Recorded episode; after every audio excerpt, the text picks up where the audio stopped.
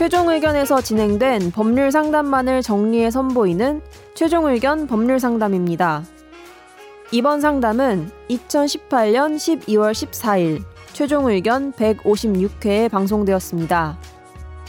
헬스장에서 넘어져 크게 다친 한 회원. 흉터 치료 비용을 헬스장으로부터 배상받을 수 있을까요? 배상받는 절차도 함께 알아봅니다. 오늘 최종 의견 법률 상담에서는 배상에 관해 다룹니다. 최종 의견에 사연을 보내주세요. 법률 상담 해드립니다. F I N A L final 골뱅이 sbs.co.kr 저는 대구에서 자영업을 하고 있는 40대입니다. 아내가 동네 스피닝 헬스장에서 스피닝 운동을 하던 중 다리가 풀리면서 넘어져 스피닝 기구 볼트에 찢기면서 살이 찢어져 응급실에서 치료를 받고 상처가 깊어서 살을 꿰매고 겉에서도 꽤 많이 꿰맸습니다. 응급실 치료비는 헬스장에서 바로 결제해줬습니다. 지금은 매일 동네 병원에서 소독 치료를 받고 있고 반 깁스를 한 상태입니다. 제가 궁금한 건 소독 치료는 개인 보험 청구하면 되는데 혹시 헬스장을 상대로 보상받을 수 있는 방법은 없을까요? 예를 들어서 흉터가 남게 되면 성형을 할 수 있을 텐데 이건 개인 보험으로는 안 된다고 해서요. 그리고 보상을 받을 수 있다면 헬스장에 어떤 식으로 요청을 해야 되는지도 궁금합니다. 예.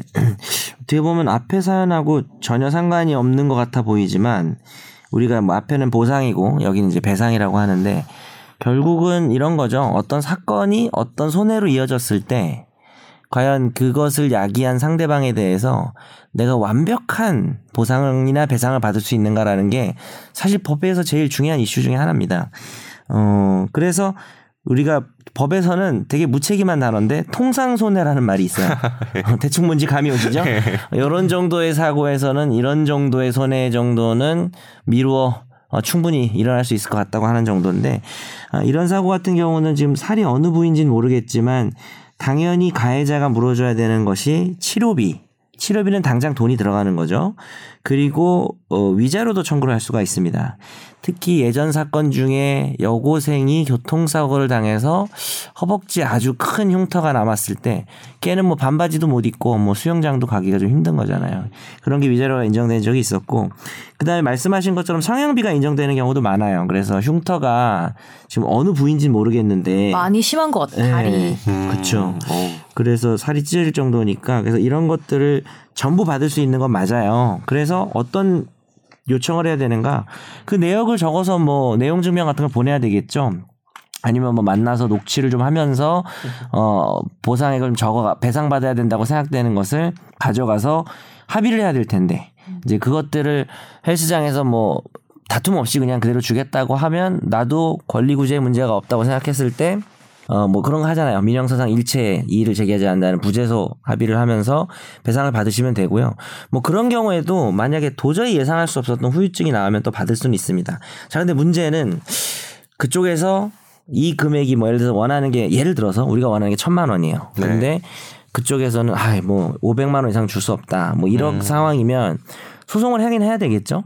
근데 문제는 소송을 하게 됐을 때 퀴즈 우리가 진짜 발생한 손해가 전부 다 해서 천이에요. 그럼 천을 받을 수 있을까요? 이 사건에서?